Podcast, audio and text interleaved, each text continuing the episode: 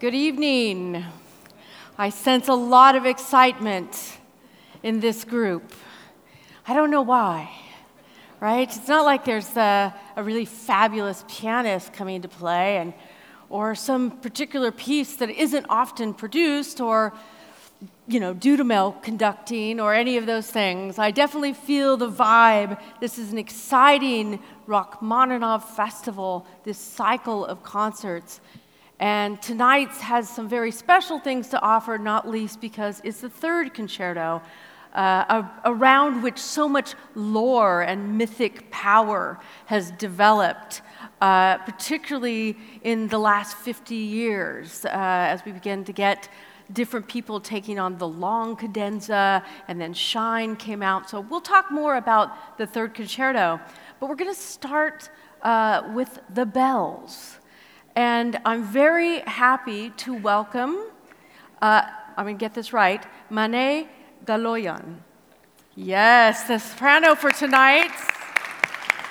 So Mane has kindly agreed to spend a few minutes with us to talk about her experience of this piece.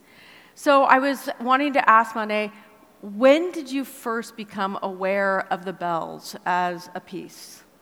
Actually, this is not the very first time that I'm performing the bells. Um, my first experience with the bells was in 2019. Um, and I sang it with the Dallas Symphony, oh. and then I sang it with the Houston Symphony the same season. It's very interesting because um, obviously I knew of the bells because I studied in Armenia, and um, Russian schooling is very prominent there, and so Rachmaninov is a god, as everywhere. But anyways, um, but I've never actually studied it, and I I never paid too much attention to it. Um, it's beautiful, and it's haunting. It'll haunt you days to come after the performance. I promise you. so that's just know that, right?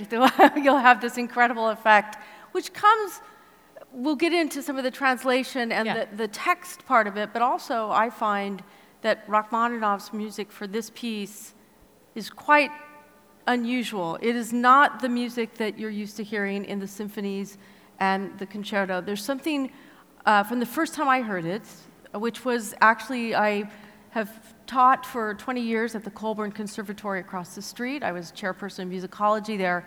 And um, I, I wanted to teach more than just, they, they think it's just the piano concertos and the symphonies, and I wanted to bring something in.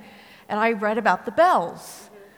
And what struck me is I immediately thought, the bells, because weirdly enough, my mother had this poem, this, this collection of poems, 150 great poems or something, and she would read Edgar Allan Poe's The Bells to me, which was very strange because all I knew is I liked that it went, the bells, bells, bells, bells, bells, bells. And it kept repeating that. And I learned the word tintinnabulation. And I thought, this is the most fun poem. So I couldn't believe that Rachmaninoff, I thought, how did that happen? So there is a story there, and we talked about the fact you will be hearing it sung in Russian, in a Russian translation. Yes, and the first uh, movement actually is quite uh, jolly. Yeah, it's the bells. You hear all the bells in the orchestra, and the texture and the instruments, you hear all the bells. And it's quite uh, joyous. But my, and the first one is the silver bells. Right. My bells is the golden bells and that's the sound of the. Um, um, she's the um, bride. Right. The golden bells of weddings. Exactly. Yes, golden bells of the weddings, and it's kind of. It's not one of those uh, very intensely happy weddings, but it's transcendent in the happiness. It's right. different. Um, sometimes it's a bit melancholic, and some other times it's this big boom of many vast, vast variety of uh, emotions. Right, and so the original po- poem sets it up as there's four different bells that, through their metals, mm-hmm. what they're made of, they come to symbolize certain passages of life, certain ex- human experiences. So the first one is sleigh bells, silver bells, twinkling. It talks about the twinkling stars, and you, you definitely get the idea of childhood, of, of youthfulness. Then we move to the golden bells, and to and it's there's this beautiful thing about you know warm golden tones flowing through.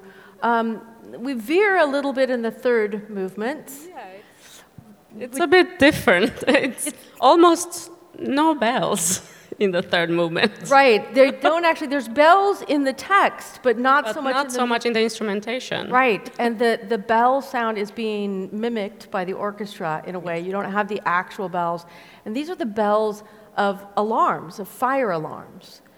Uh, the idea they call them brazen. So the idea is that they're brass, mm-hmm. and they to hear them is not joyous or, or childlike? It's always a panic. Third one, it's like the panic in your blood, right. but it's amazing. so that one, and the choir has a, the chorus has an amazing part for that as they kind of bring that sense of fear and, and panic into. It's the chorus solo. Right, it's the chorus's solo. So be sure, you know, clap a lot at the end for the chorus. Um, and then we have the bass come in at the end, the bass soloist, baritone soloist, uh, and it's the iron bells. The iron bells of death. Of death, of the funeral. Of the funeral. And even in Poe, it starts to get, well, I mean, Edgar Allan Poe, we don't usually think of happy endings in most of his you know, works. That's why I think it attracted Rachmaninoff a little yes, bit. Yes, no? Rachmaninoff like this is perfect. I he read and, it and he was like perfect. And this the mine. exactly, and the translation, which was done by Konstantin Balmont, so this Russian Edgar Allan Poe fan. In fact, he as a poet made his name more through doing these translations, like five books and everything. He was a, a super fan of Poe and saw him as a kind of prophet of human experience and saw in his life. So he, it's a loose translation. Yes, I wanted to say the translation is kind of loose, but um, it sounds beautiful as well in Russian, I have to say. The Russian is, yes, yeah, so the, using the words, because you can't see the bells, bells, bells, bells, that's the onomatopoeia of bells, bells, bells, they change instead. Yes, yeah, it's not always the bells. It's the kola, sound kola. of the bells. It's right. the the yeah for example i never say uh, bells in my movement. So the, the references become the, the music has to fill this in. Exactly. Um, and, and with the fourth movement it's, it's interesting because it is quite dark in the poe original not so much in the setting that rachmaninoff does. The text is not so dark but the music is no?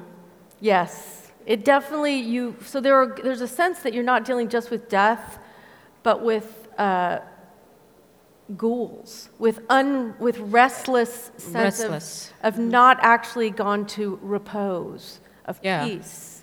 So there's a, a restlessness in there, um, and in the Poe poem, it becomes more um, kind of frantically repetitive mm-hmm. with the same things bells, bells, bells, bells, bells, groaning, moaning, bells, ghouls, bells, bells, bells. And you feel this kind of sense of a panic and a restlessness and a fear. Yeah, and in, in the Rachmaninov as well, it starts kind of this um, um, swaying motion, and then in the middle part, it's the bells, bells, bells, mowing and moaning and the growing, like um, screaming and so on. And should I tell them the end, or should it be a surprise? No, they don't want any spoilers. okay. We've heard from our public. We're going to save that for them. You have to wait. You have to does, wait. Where does Rachmaninoff land in the moaning and the groaning of the bells?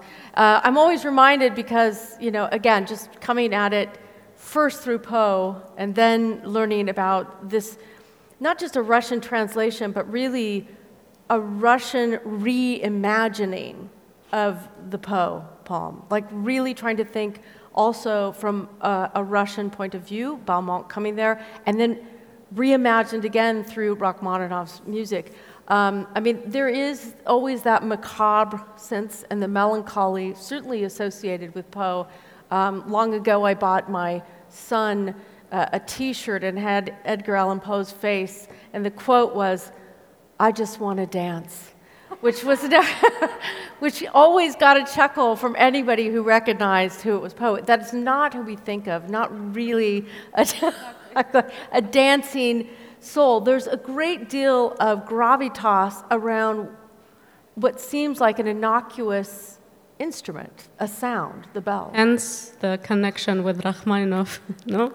Uh, but I find it a very beautiful cultural also connection because Rachmaninoff lived in the States, right? And exactly no, it's and and and he's Russian, and Poe is so melancholic and. Um, all these emotions, and uh, the connection is very beautiful.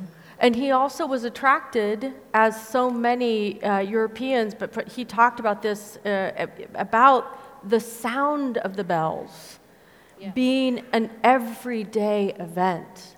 You rose to them, you walked to them, you worked to them, you vacationed with them, you went to church with them. The sounds of bells told you the passage of time, literally. And so I think for Rachmaninoff, that metaphor worked yeah. really well. Yes. I think in, in general, all, um, not all, but there, there are a few Russian composers that like the emphasis on the bells. Yes. It means it's, very, it's a cultural, a lifestyle thing. And you, another thing that you've mentioned that you, your second language is Russian. Yes. So you were at an advantage in a way to be able to. What do you find uh, is particularly special about singing in Russian? What is because every vocalist enjoys. In, you know, they have to embody. They have to really. The language changes, the mouth shape, the way that you sing. What is it about Russian that you find particularly special? I especially like to sing in Russian and Russian music. I don't know why, it feels so good. but I think um, the language itself, it's very, um, the vowels are pure. There are some combined vowels, but it's dark. The vowels are dark. And to me, it's very uh, organic to sing in Russian because it just goes where it has to go and it's very expressive and it's kind of yummy to sing in Russian. is, there, is there a word in your movement, in your solo, is there a word you really enjoy singing? I really haven't thought about this, but. Um, that feels good in the mouth and the voice. Wow. I, that was a very good question. It's like one of those ones where sometimes you realize, oh, that word yeah. is going to be terrible on that note in that place. But then there's others you're like, oh, yes. There's this word, uh, word uh, blaženstvo, which is difficult to translate, um, but uh, it's like the, the enjoyment and it feels very nice to sing blaženstvo. So you can really have that moment of pleasure and yes. enjoyment while you're singing it. I mean, this is something that often uh, instrumentalists don't really think about is that you have to embrace you're not just going through vowel sounds even if you don't speak the language a singer has to learn what the meaning of each word properly they should Oh, and yeah. there is a yeah, sensation, word word. right? There's a there's a sensation. Your everything for your voice has to, in a way, uh, in a way, you're, you're, setting. You make new settings for the voice yeah, with that uh, language. Of course, it's like uh, you have settings on your laptop for stuff. Same way, your brain makes the settings for the different languages, and um, it's like the um, sound sound uh, becomes different and we have to adjust. We just have to adjust. The hardest is probably French for me. With the vowels, sometimes, yes, yes. The, the particular vowels. Yeah, the particular very... many vowels combined and that have to be sustained are very difficult. Yes, having both of them in your head as yeah. a long line. and then sustain it for two bars, three bars can be very tricky. well, I'll be introducing them to your movement in a moment, so they'll hear a little bit about just why it's so yummy and delicious. I want to thank you so much, Mane, and we're going to let you get ready because you'll be coming up soon. Thank you so much. Thank you for coming. Thank you. Enjoy. Thank you. Toi, toi. You can tell that I'm a, a, a teacher because I just start talking. I always assume everybody, you're in class and everybody knows who I am, so I'll introduce myself at this point. Um, I'm Kristi Brown Montesano. I'm now an assistant teaching professor at UCLA in the musicology department at the Herb Alpert School of Music. Uh, and a what we call a public musicologist, somebody who loves to be able to share uh, my thoughts on music and background and use my skills to connect with audiences. I, as I told you, was very excited about this piece, The Bells. Um, it says something about the confidence that Rachmaninoff had for this piece, that he actually referred to it as his third symphony. Well into, I mean, for a long time, in fact, he wouldn't actually change that until he wrote a third symphony 20 years later. So the Bells, uh, it was, was premiered in 1913, and you have now, um, in the 30s, he has his third symphony. And I say he must have had confidence because there's this a long story of his first uh, outing as a symphonist that kind of uh, gauntlet that you throw down to show that you're a serious contender in the world of composition. And it was poorly performed and poorly reviewed. And he suffered greatly for this. He had always been pretty good at, at, this music thing, and this was the first time he ran into kind of a hard no. It took him a long time before he came back and made the second symphony, which did somewhat better. But it was this work that Rachmaninoff would actually call his favorite of his own works. So he had a great affection for the bells.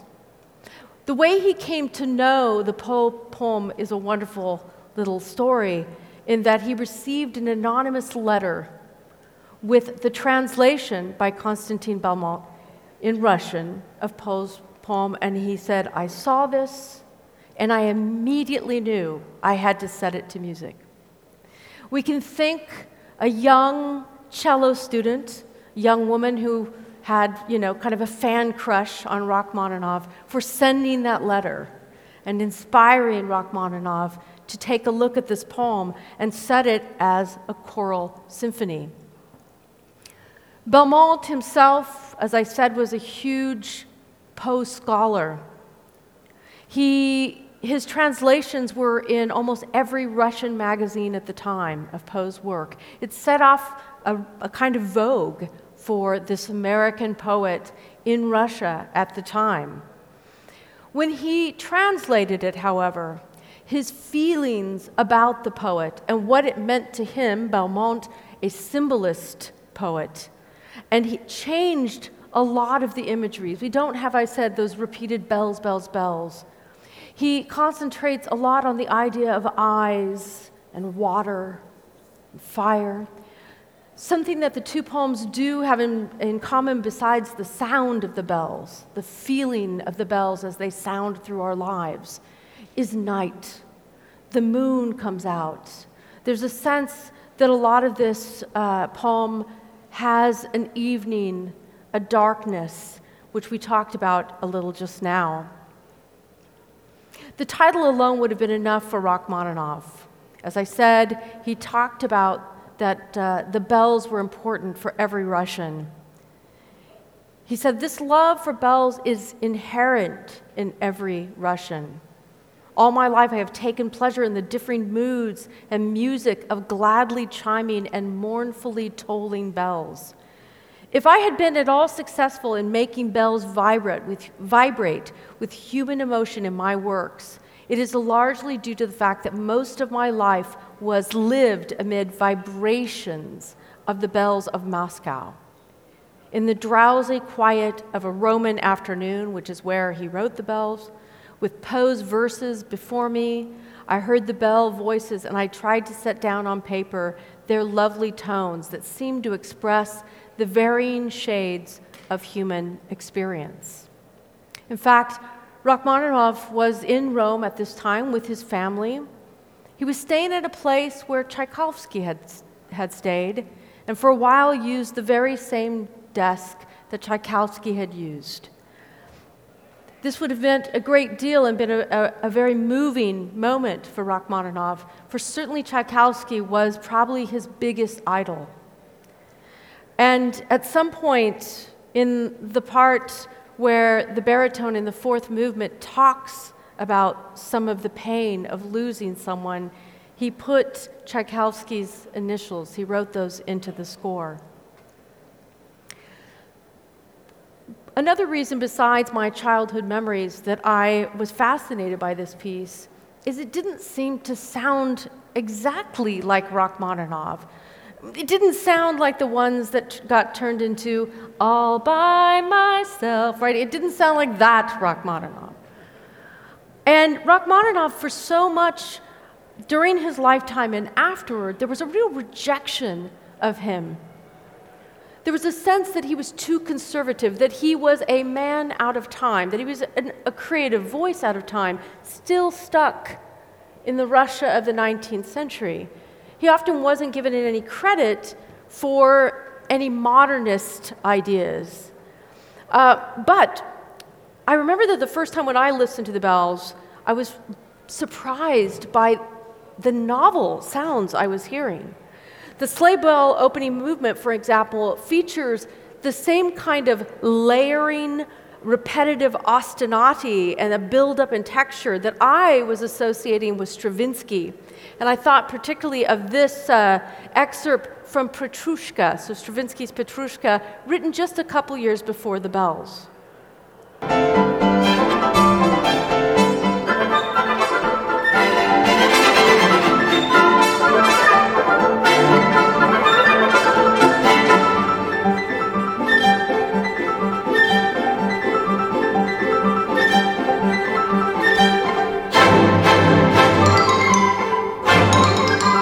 So there's one sound, and then here is an excerpt from the first movement of the bells.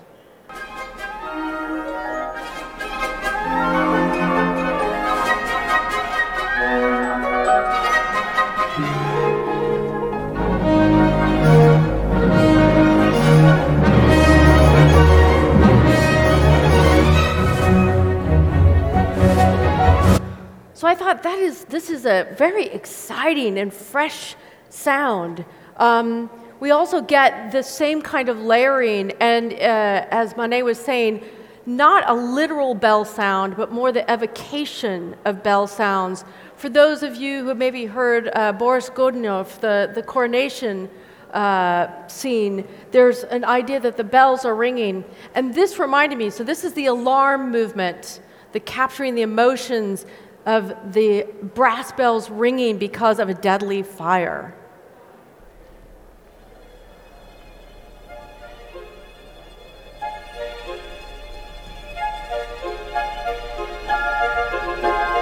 More dissonance will come in, layering.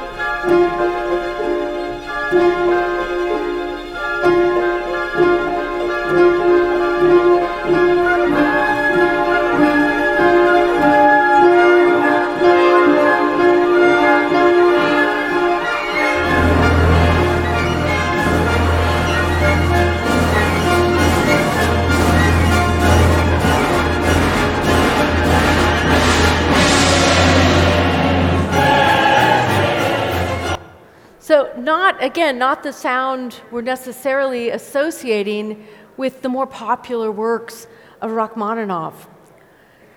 Rachmaninoff had come mostly through the Moscow school, which was seen as uh, generally a little more conservative, a little more cosmopolitan than the St. Petersburg school, which had featured, had been the home city of the Mighty Five, uh, who were high Russian nationalists in terms of musical style. It would be the city of Stravinsky, also of Prokofiev, and of Shostakovich. So he had a different approach to this. Uh, and there were other ways in which there was a tie to older tropes of classical music. In this piece, uh, Rachmaninoff will quote a, a very old school melody that he was absolutely fascinated by and which had fascinated composers during the Romantic era. And that is the original chant, the sequence Dies Irae. And this chant, you once you hear it and get to know it, you then realize you hear it everywhere. Anytime a film scorer or television writer or a symphonist wants to suggest that death is on unpanned and nearby, we'll have this. So when you listen, it's a, it's a very simple melody. Dies irae, dies illa. Da da da da da da da da. That's a big part of it. Da da da da da da da da. This kind of crab-like movement down. Solvet seclum in favilla. Teste David cum sibilla. But it's really la da da da da la da da da da. How many people, I'm guessing not a lot, but how many of you have seen Squid Game? Oh, good. There's like bum, bum, bum, bum, bum, bum, bum, bum, bum, bum, bum, bum. Absolutely quoting the Dies Irae and Squid Game. Now you all want to listen. It will be there. And you, ha- you know that you're a musicology nerd when you're watching Skid- Squid Game with your college age kid and you're like, and you've made him one too, because you turn to each other and you go, Dies Irae, right? So that's, Rachmaninoff would have loved that. He used it in many of his works the Rhapsody on a Theme of Paganini, his fourth piano concerto, his symphonic poem, The Isle of, of, the Dead, and his symphonic dances. He was really fascinated with this. This is the melody in the wedding movement that we start out with an invocation, just the beginning. Let's listen to that.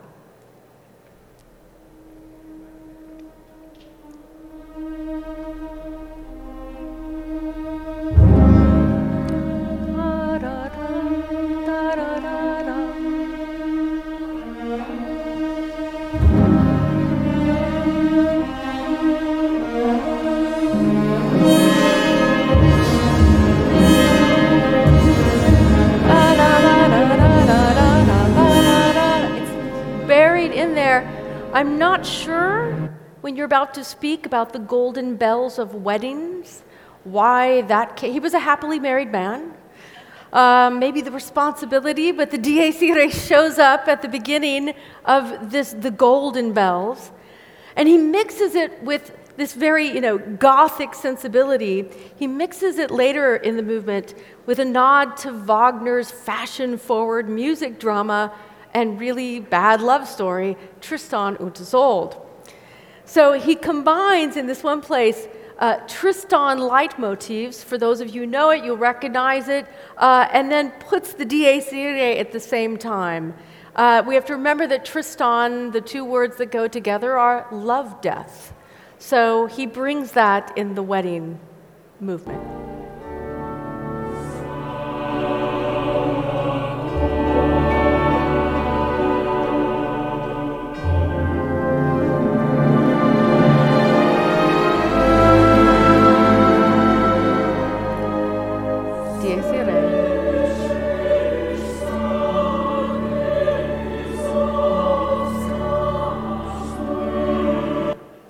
Have the Tristan swell. So, those two things together uh, are ways that he brings a kind of uh, signature, his fascination with the Dies Irae. This melody makes an appearance in the final movement of the bells as well. This is the, the fourth stanza of the poem The Iron Bells, Funerals, and the Wandering Dead. The baritone soloist, joined by the chorus, sings of the heavy death knell moaning, mournful, and angry, growing to a long rumble, announcing that the sufferer has fallen asleep. And at that moment, we hear in the orchestral parts that opening incipit of the Dies Irae melody. Oh.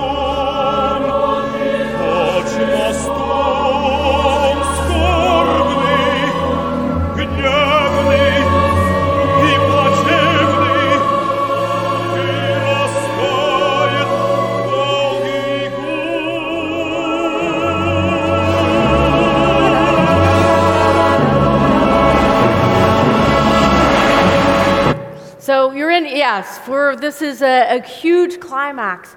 So that's some of the material that Rachmaninoff is working with as he reimagines, translates into music Poe's poem as understood by his Russian contemporary Balmont. Now, with the time we have left, uh, we'll spend a little time with the third piano concerto, which has achieved an almost mythic status, as I mentioned, among musicians and audiences. Its treacherous technical demands, its length, it is the longest of Rachmaninoff's four piano concertos, at at least 40 minutes usually. For those of you who remember the movie Shine about the pianist David Helfgott, the words of John Gielgud as David's teacher at the Royal College of London may have lodged in your brain, as it did mine, as both praise and a warning. Uh, responding to young David's desire to play this concerto at a competition, Gielgud replies, No one's ever been bad enough to attempt the Rach three. I always thought that's how you have to say it the Rach three. Indeed, the film implies that the work hastened the breaking point of David's already fragile mental health. Certainly, there have been other works written for the piano that are as difficult, maybe more difficult, than Rachmaninoff's Third Concerto, but there is no denying that it has a reputation among pianists as a Herculean work written by one of the greatest pianists of his day. Ironically, Rachmaninoff remarked that the third concerto was more comfortable for him to play than the second. We have to consider here one of Rachmaninoff, Rachmaninoff's great advantages it's physical. He had a handspan of 12 inches. He was able, for those of you who know a little bit of music, he was able to reach a 13th interval clearly, cleanly, no hanging on the lip of the keys. For those who don't know the, that's, we're getting three notes shy of two octaves with one hand. I had another way. I thought, how else to explain this? I did a little digging and looked into the handspans of some of our living basketball players. Only four seem to have matched Rachmaninoff's foot long handspan, and all of them much taller than he was, although Rachmaninoff, who had Marfan syndrome, uh, was six foot six. So the ones that came out are uh, Marjanovic, uh, oh wow, Antetokounmpo, excuse me, don't know that, Gregory Smith, and the beloved Shaquille O'Neal. So Shaq and Rachmaninoff, hand brothers there. They, they like, yes, they could give each other five and actually have a meeting of the minds there. Rachmaninoff played the premieres of all four of his piano concertos, following in an established tradition of earlier pianist composers like Mozart, Beethoven, and Brahms. Rachmaninoff established himself fairly early as a triple hyphenate professional a pianist, composer, conductor. But his performances and tours were essential to the promotion of his own works and also crucial to maintaining his family which was uh, growing quickly. He had his wife Vera and two young daughters, Irina and Tatiana. In fact, Rachmaninoff composed the third concerto expressly for his first tour of the United States in 1909, not because he was particularly excited about coming here, but he recognized that the tour would be favorably lucrative. People were willing to pay him a lot, and they really wanted a third piano concerto. Uh, the work would receive a high profile double premiere in New York, first by the New York Symphony under the baton of Walter Damrosch, followed soon after by the New York Philharmonic performance with a fellow composer conductor on the podium, someone you may have heard of, Gustav Mahler. Given the popularity of Rachmaninoff's concerts today and the high esteem that his works enjoy with generations of pianists and audiences, the less than enthusiastic press reactions after the New York premieres are a bit surprising. The New York Times review led with an underwhelming title, simply The Philharmonic Again. Then offered a rather backhanded compliment that while there really wasn't anything new to the piece, the third concerto was more mature, more finished, more interesting in its structure, and more effective than Rachmaninoff's other compositions in this form. The reviewer also felt that other pianists could have played the work better. But the public ate it up. The reviewer for the New York Herald reported uh, that the audience kept applauding Rachmaninoff, hoping to make him play some kind of encore. Uh, and basically, the reviewer said the composer held up his hands. Uh, he said, uh, with a gesture which was clearly meant that although he was willing, his fingers were not. Whether or not there are more skilled players available, for, were more skilled players available for the concerto, one extenuating circumstance bears mention here.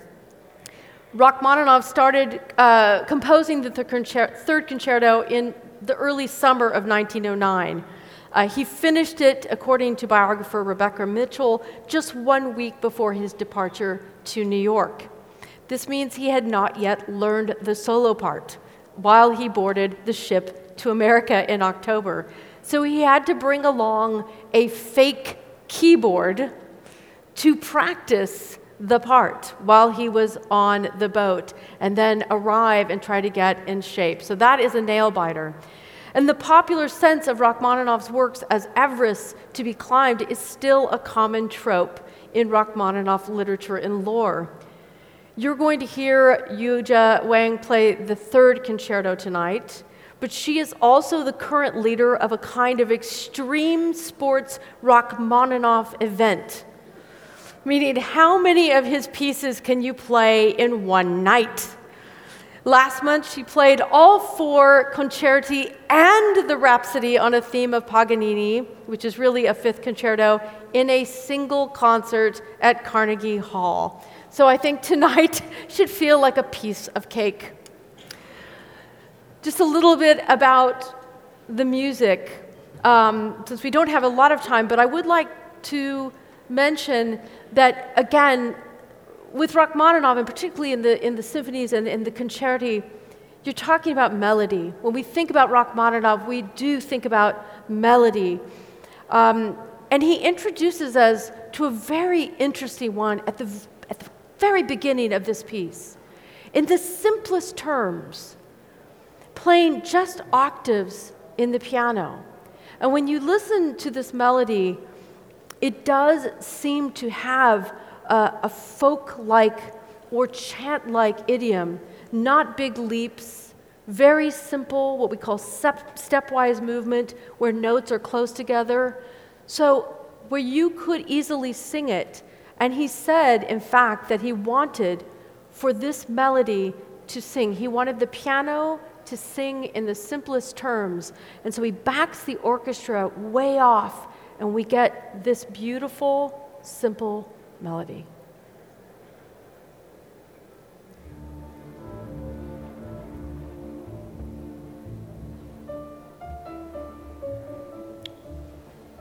I think I'll have to ask Kevin, can I have a little more ta- sound here?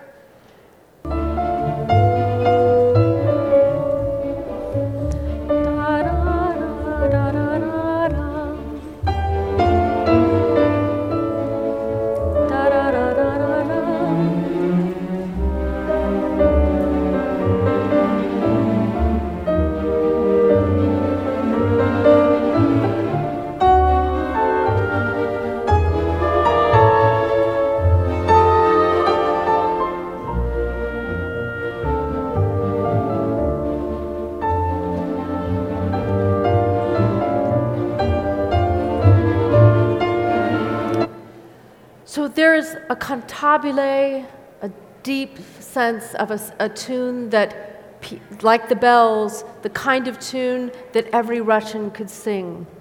This is at the heart, and this tune will come back in the other movements. I want to point out just one last thing before I let you go, and that's the end. And this is, I love this ending, and I'm going to tell you a secret so you can all enjoy it when you get up to clap.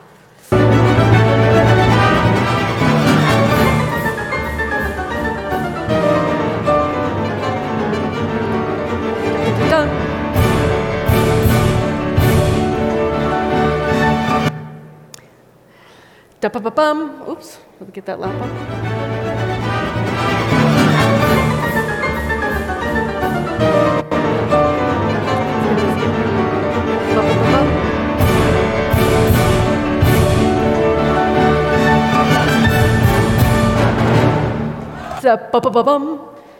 You'd say, oh, that's like the Fifth Symphony of Beethoven, but it was also Rachmaninoff.